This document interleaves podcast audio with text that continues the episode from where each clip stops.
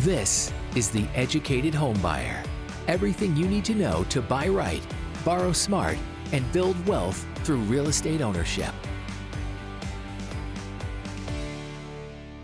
What is underwriting? More specifically, what is manual underwriting when it comes to getting your loan approved when buying a home? So, we've done an episode in the past where we've actually gone into the process of how underwriting works, how an underwriter looks at a file.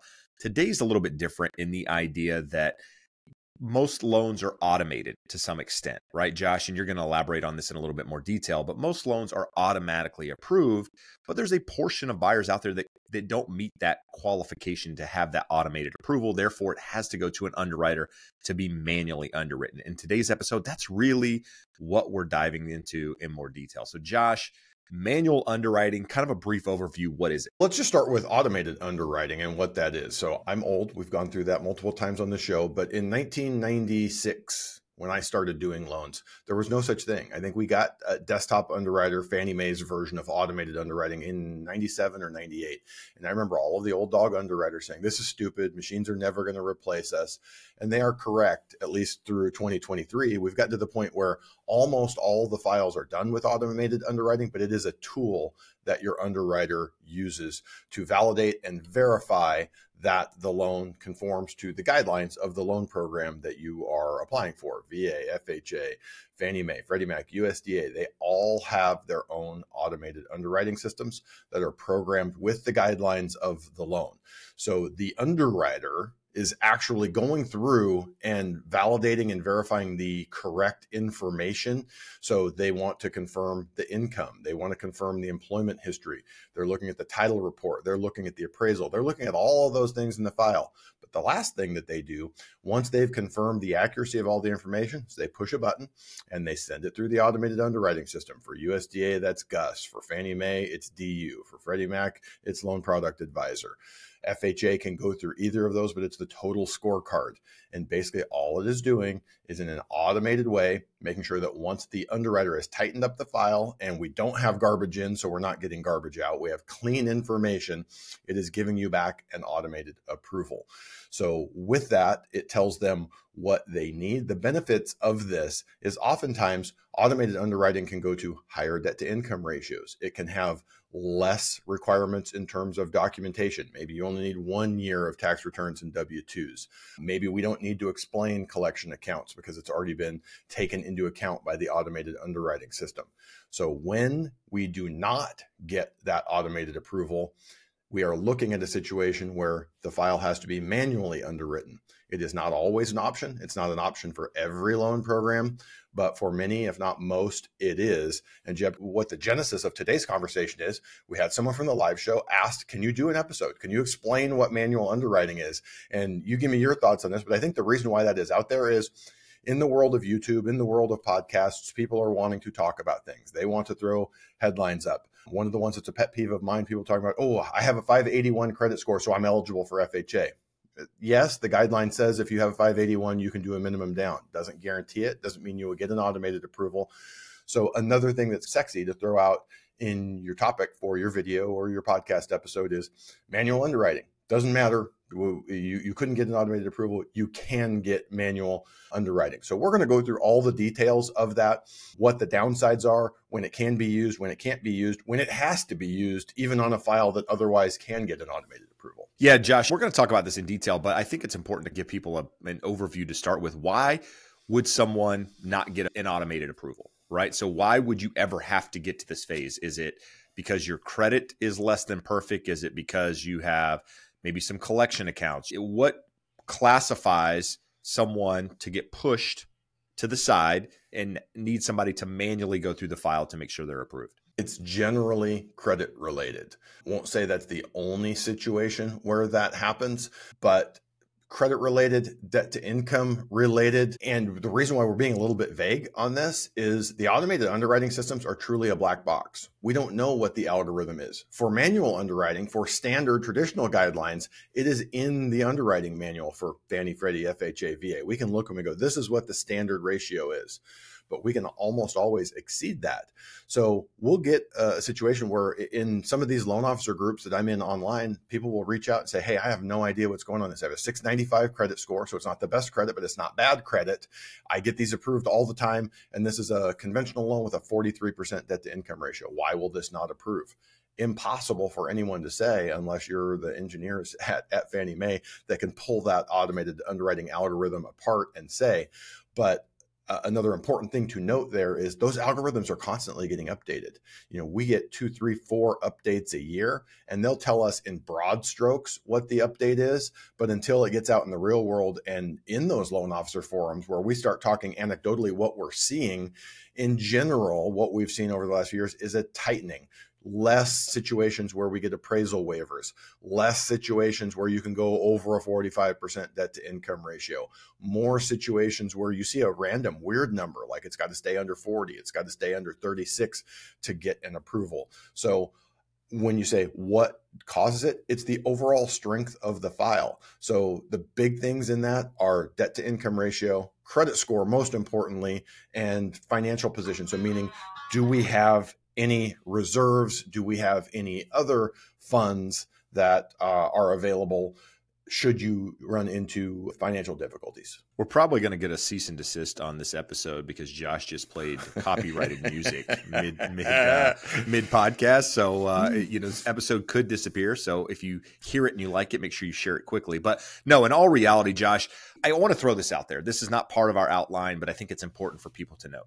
The pre approval process is a relatively easy process to go through. And I say that because it's really a matter of a borrower providing documentation to a professional on the other side, you know, W 2s, pay stubs, in some cases, tax returns, you know, asset account statements, letting a lender run your credit to get an idea of, of your file, right? And, and from there, they can take that information, put it into a loan application and submit it through one of these automated underwriting engines to come back and say, Josh, you're actually approved to buy a home. Now, with that, there's no 100% certainty at that point that you are fully approved, right? It's a pre approval because in, until you have appraisal, until you have everything ready to go, the property locked in, nothing is done, right? It's not done until it's done. And what I often hear is people going through more of a prequal stage. They talk to a lender hey josh i have a 750 credit score i make $100000 a year i'm putting 5% down these are the debts that report on my credit score can i buy a house and some people might just look at it and go yeah based on that you're pre-approved to x amount right without ever getting that documentation that leaves a lot to be determined. And, you know, they didn't even take the time to gather the documents and at least run you through that stage of that automated underwriting. And so the automated underwriting is only as good as the information that was put in there. So if you're working with a jackass, so to speak, that doesn't understand the business, that isn't getting documentation. In some cases, they don't understand how to read tax returns. And this sounds crazy that I'm even saying this because you're like, how could somebody be doing this business and not understand this. There's a lot that don't, that truly don't understand how to read tax returns in detail and be able to factor this stuff in. And so a lot of times incorrect information is put into these files and, it spits out an automated approval and it says, Josh, you're good to go. You're approved. And then you get into the process and realize, no, that wasn't input correctly. So I'm throwing this out there to make sure that if you're going through the process, make sure you're working with somebody that knows the business, has experience, not the guy that just you know, it was another job yesterday and now became a loan officer because it was busy and heard people were making money. Just take the time, do your research, and make sure you're working with a professional out there in, in the business because it will save you some time. And the other thing I say about that, Josh, is that if, for example, it goes through its automated underwriting system and it comes back and it says approve ineligible, right? It, that's one of the things that can come out of that. Well, you can go in and change a couple of things in some cases and just make it spit out and approve eligible without actually having the documentation and the information necessary to do that. And so somebody can tell you you're approved when in fact you're not. Kind of taking us off course a little bit, but it just it is so important and people truly don't understand it because people want to hear what they want to hear, right? And so if you're telling me that I'm approved, that's what I want to hear. I don't want to hear that I'm not approved. So I'm going to believe you and go with it when in fact maybe you haven't done the right work. So there's actually a couple really important things there that you brought up. So let's talk about when the file goes through the automated underwriting system, assuming good and accurate information is winning. We're not putting garbage in, we're not getting garbage out, we have a valid outcome. What you're looking for is approve eligible loan prospector Freddie Mac system will come back with accept, but a version of that. Uh, if it doesn't approve, it's going to come back approve ineligible. Ineligible generally means, hey, the way you've entered this doesn't meet the program guidelines. And what does that mean? okay, we put it in as a zero down conventional loan. There's no such thing as a zero down conventional loan. It's ineligible because we haven't met the down payment requirements. But then there's also refer eligible. It says, okay, the loan, the way it's structured, meets the guidelines. There is a program for that, but the referrer says the borrower doesn't meet that. So mm-hmm. primarily what we're talking about today is situations where the borrower doesn't meet the guidelines and is getting pushed to a manual underwrite. And let's also just a really quick overview of who are the people that have their hands in your file that you're Yeah, what, what is underwriting, with. Josh? Like the basis of underwriting. So you just talked about it's important that you work with a loan officer, a loan originator, a mortgage consultant that knows what they're doing. That's my job. That's my role. We make the first conversation. We learn from you what you want to do. We gather the basic documentation that allows us to accurately calculate income to determine that you have the funds available. We pull your credit and we're doing that pre approval. So between there and underwriting, which what did we say underwriting is? The underwriter is going through reviewing all of that documentation, making sure we have an accurate income calculation, that we don't have any large deposits or anything weird with the assets that we can't use. They're going to go even further. They're going to look at the appraisal. They're going to look at the preliminary title report. They're going to look at everything in the file and make sure all of our ducks are in a row. There's generally a person also in between there that is the loan processor. I am a salesperson. So after we do that pre approval, I am out working with more people who would like to apply, who would like to start that process. A lot of what we're talking about there is important, detailed desk work. It's not unimportant. It's not trivial. A loan processor is very important, but their job is to get all the ducks in the row. The underwriter is not going to go back and track down a revision to an appraisal or a correction from title. The processor is the person who is working your file to make sure everything is in there that the underwriter requires. Josh, I want to point out how important that person is because a lot of times that person knows more than the loan officer knows. In your case, that's not true, but a lot of times the loan processor, the underwriter, are the glue that holds that whole thing together because the loan officer, a lot of times, is the salesperson, right? They know how to get business, but a lot of times they don't understand the intricacies of that business. And it's important, a lot like real estate, to finding the professional that not only understands it, can convey it, is good at sales, but is also understanding of how the file works. Hey, if the loan processor is not here, I can still do the job. Like if a loan processor doesn't show up today, your file is still going to be approved. It's still going to get to the next step. There are people out there that if they don't have the loan processor, the world crumbles. And again, we get off on a tangent here, but it's because we see so many issues in the business. So so in that context, let's go back and pick up that conversation of okay, you are a refer. You are not getting an approval and it is you, it is not the way the loan is structured. You are the issue when is a manual underwrite available and what does that mean? Technically, all of the loan programs that we're talking about will allow a manual underwrite. So before we go too far into the details of that, Jeb, I want to start the conversation where we go back. Who is the world's biggest proponent of manual underwrites? It is one Dave Ramsey. I don't want anyone out there going, Jesus, these guys will not stop talking about Dave Ramsey. They really hate him. I love Dave Ramsey. Dave Ramsey is one I look up to. He does a great job of presenting information. Actually, you would not look. You would look down. He's like five. I, uh, you know, you know what I'm saying. Figuratively, not literally. But from that perspective, uh, he's done a lot of good for a lot of people. Yes. But in, on this note, I, I believe he's blinded by the fact that he has a relationship with one specific mortgage company that anyone who inquires with him gets referred to, that he has an advertising arrangement with. And with that, he says, Hey, don't worry about having a credit score. If you don't use any credit, you pay off all your debt, you can still get a manual underwrite, you can still get a loan. Is that true? In theory, it is. And if you go to his company that he suggests, they work with that. But the reality is that loan is worth less in the secondary markets. You will be paying a premium for that. So, not only a premium for your mortgage, if you do not have a credit score, you will pay a premium on everything in life.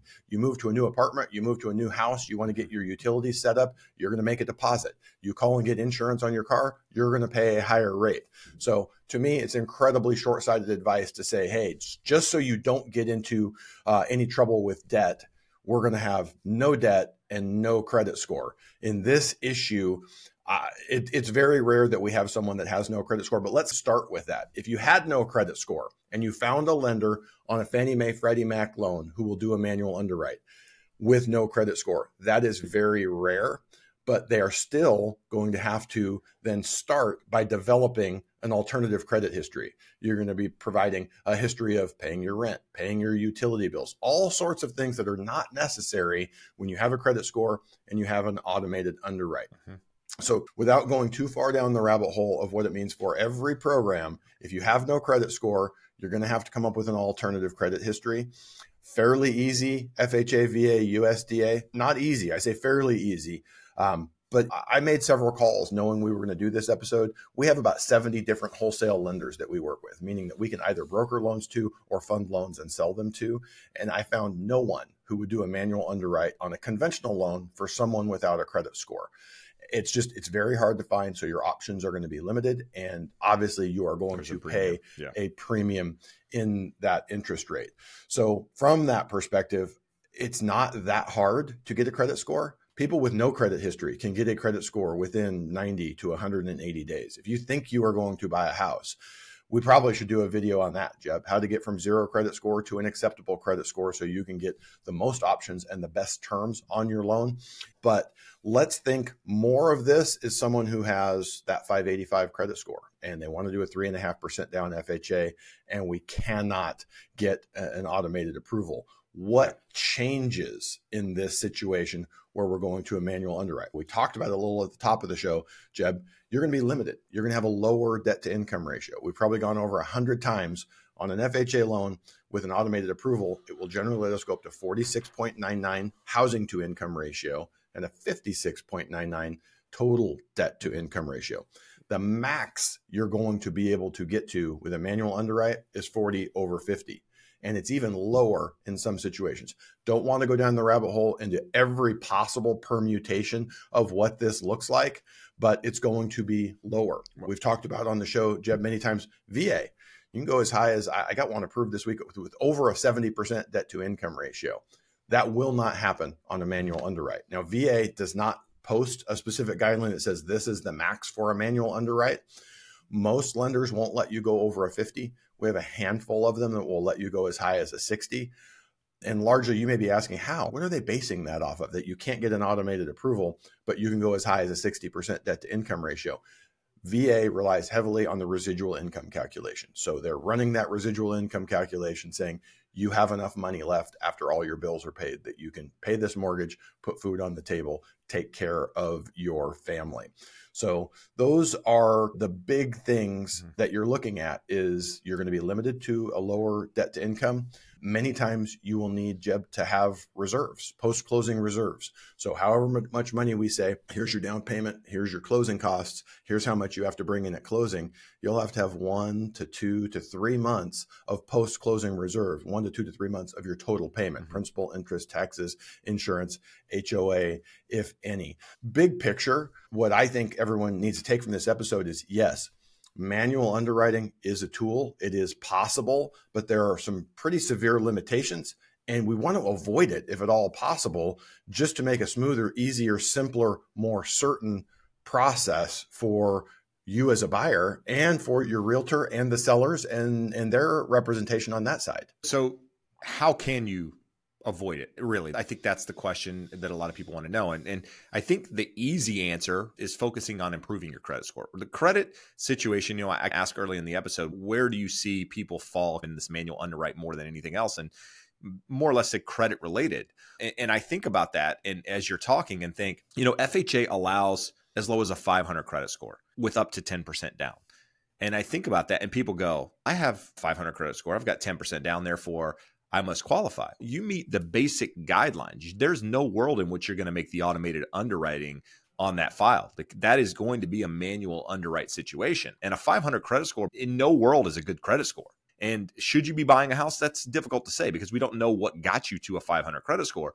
But where you can avoid being in this situation is improving your credit, right? We talk about two things. If you're in the position at the moment, you're just listening to this, trying to become the educated home buyer, but you're six months, a year out from doing this, where can you focus your time and attention? Two areas, really. Credit affects your monthly payment more than anything else. It affects your ability to qualify, whether or not you're ever going to be able to buy a home, for one, along with income and some other things. But credit affects the rate that you get, which ultimately impacts your score. And so the higher your credit score is, the the better the ability that you're going to meet some automated underwriting and or even if you don't, the better the chance that a manual underwrite happens you got good credit, you you meet the other qualifications, then you're in a better position to buy a home. So down payment, credit score are really important when it comes to buying a home. Let's underscore the second piece you said there, down payment. With a big down payment, we can get really awful loans and automated approval because that algorithm is designed to measure the risk, risk to the lender. What is the risk of the default? And if there's a default, what is the risk of a loss to you as the lender? So I've had people with atrocious credit scores. Like you said, hey, you have a 500 credit score. You can do an FHA with 10% down per the guidelines, but you're never getting an automated approval. You might, but you would probably be putting 50% down if you were. That minimum 10% down, which in that situation with that credit score is minimum, the file is not going to present to that algorithm in a way that you are likely to get approved. But with a big enough down, now we've removed the risk to the lender. So from that perspective, absolutely optimize, maximize your credit score. And it's an interplay when we see these refer the rejected files that don't get an accept finding that get a refer it's either just credit score related or an interplay of credit score and debt to income. So there are only two ways to fix debt to income. Reduce debt, reducing the debt may increase your credit score, but also improving your income if that is possible. You know, that's not something that generally happens. You know, if you could make 10% more money, you probably would be. You wouldn't go, oh, wait, I want to buy a house. Let me go make sure I increase my income 10%. I think we've covered most of this, Jeb. One point that I did want to throw out there is Specifically with FHA, there are situations where you can get an automated approval, but it is required to be manually downgraded. A few of these $1,000 or more of disputed derogatory credit accounts, bankruptcy within two years of the case number assignment, foreclosure, deed in lieu of uh, foreclosure or short sale within three years of case assignment. Those generally show up in the credit report and are seen by the automated system, but sometimes they don't report accurately. So if something is on the credit report, the timelines don't add up, you may get an approve eligible on a file that's not, that actually has to go to a manual downgrade. Now, there are exceptions on those, but that exception has to be made by a human and not by the system. Payment history on FHA on a purchase, if you had more than three 30 day lates in the last 12 months on a mortgage, if you had uh, one time 60 plus one times 30 or more in the last Explain what that months. means, Josh, so people understand. 30 days. So one times 30 day late. So in that initial situation, three 30 day lates in the last 12 months in and of themselves will make you ineligible. But if you had one 60 day late and another 30 day late or two 30 day lates or five 30 day lates problematic and any 90 day late in the last 12 months. Doesn't say you can't be approved. There's an automatic manual downgrade regardless of what the automated system says. And i want to take this one step further because back in the day when i did loans i would have this conversation hey do you have any lates? And people would say yeah i paid my mortgage late. That's not what it means. You have a 15 day grace period with your lender to pay your mortgage before a late fee is attached to that mortgage payment typically speaking, right? So as long as you pay it before the 15th of the month, there's no late fee attached. After the 15th, there's a late fee, but it still hasn't hit your credit yet until after 30 days. Once you've gone 30 days after the payment was due is when it starts reporting to the credit bureaus and it will start affecting your score. So even if you can't make a payment on the first, but you're able to make it by the end of the month, it's super important that you do that and don't wait until the following month because then you start having rolling 30 day lates and, and other things that ultimately affect your credit. And, you know, people look at it a little bit different ways, but it's just a, a lack of understanding how it works. So, it's a huge misconception, Jeb. People will tell me all the time, oh, yeah, you know, a few months back I did, I, I had a late payment. Okay, what do you mean by that? I paid it on the 20th and I had to pay a $150 late fee. You know, okay, not good, but in terms of reporting, until you are 30 days late, nothing's going to hit the credit report. Underwriter has no way of ever seeing that. So we want to avoid it in the future. You don't want to pay unnecessary late fees, but you're good from our perspective, and it shouldn't impact your credit score. So a couple of additional things. We talked about what might you have to do on a manually underwritten loan that you wouldn't otherwise have to do? Almost always with a manual underwrite, we're looking at a full two years of income. Certain loan programs with an automated approval, we can go one W 2, one tax return if the tax return's required. These are almost always going to be two years. Something that back in the 90s when I started doing loans, every file we were writing letters of explanation, letter of explanation for this inquiry, letter of explanation for this late, letter of explanation of why we have this collection account. With modern automated underwriting, it generally says, Hey, I see it. I've analyzed it. I don't care about it. On a manually underwritten file, we're going to explain all of those crazy bad things that happened in there, no matter how small or trivial they may look to you. The last one that is probably a really important one for us to cover here, Jeb, is the concept of compensating factors. When we said you could, in certain situations, go to a 40 housing to income, 50% debt to income ratio on an FHA, 60 on a VA, you cannot do that without compensating factors. And what are those? There are things that are not required in a loan with an automated underwrite, but positive factors in your favor that we can point an underwriter to to say, this is why this is a good risk. FHA's list is really short. I'll actually read you the entire list. And then VA's is longer and it pretty much mirrors this just in a little bit more detail. So, FHA, what could be a compensating factor? verified and documented cash reserves. Yeah, you're only doing three and a half percent down, but you got $150,000 in the bank or in a 401k. That's a good, that's a positive thing, less risk to the lender. Minimal increase in housing payment. You've been renting a house for $2,500 a month and your new mortgage payment is $2,600. Hey, we can show with the 12 month canceled checks, you've been happily and successfully paying $2,500. 2,600 shouldn't be too much trouble for you significant additional income not reflected in effective income. So we've talked before on the show. What, what could this be, Jeb? Someone got a second job a year ago. We don't have the two year history of it, but we have, they make an extra mm-hmm. $3,000 a month at their second job. We can't use it in qualifying income, but we know that it's there and it's going to help pay the bills. Bonus residual commissions, that sort of thing. Does that also qualify in that, Josh? Only if they're not eligible to be used as qualifying right. income. Right. So absolutely, we have bonus income or overtime, but we don't have the two year history of it. But we see it. We see you've got it for a year, and we know that it's additional income. Residual income. We know that VA always relies on that. FHA doesn't. But if we do the same calculation and can show them, hey, we meet this residual income requirement, VA adds a few to that an excellent credit history. If we have an excellent credit history, we're probably not going to be looking at manual underwriting. Conservative use of consumer credit, minimal consumer debt, long term employment. You've been in your job for 25 years. Again, reduces risk to the lender. Bigger than required down payment, existence of equity and refinancing. So we talked about that. There's more equity in the home or you're making a bigger down payment, less risk to the lender. They're more likely to approve it. Little or no increase in shelter expense, same as the increase in, in the monthly payment. Satisfactory homeownership experience in the past. You've been a homeowner before and you didn't lose the home. Low debt to income ratio, tax credits for child care that aren't really used in qualifying, but we can document them. Tax benefits of homeownership, which we we actually did an episode on that. There aren't that many of them, so I don't know how well we would be able to document that.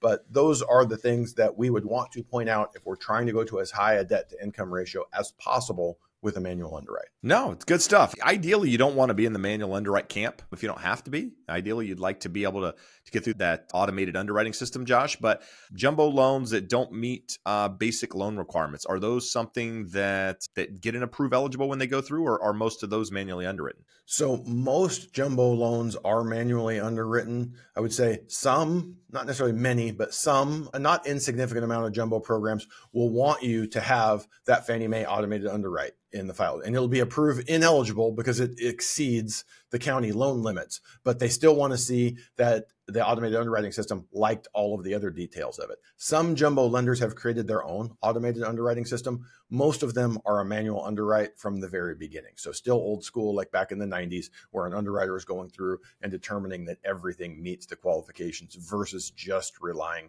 on the automated, even if the automated is also required. Yeah. And the reason I brought that up, because I, quite frankly, I, I, that's the way I remembered it, but what I wasn't 100% sure. So, there's some cases where Eh, there's no way around it. There's going to be a manual underwrite on the file, but underwriter is always looking in the file, regardless if it's a manual underwrite or an automated file, right? They're still checking all of this documentation.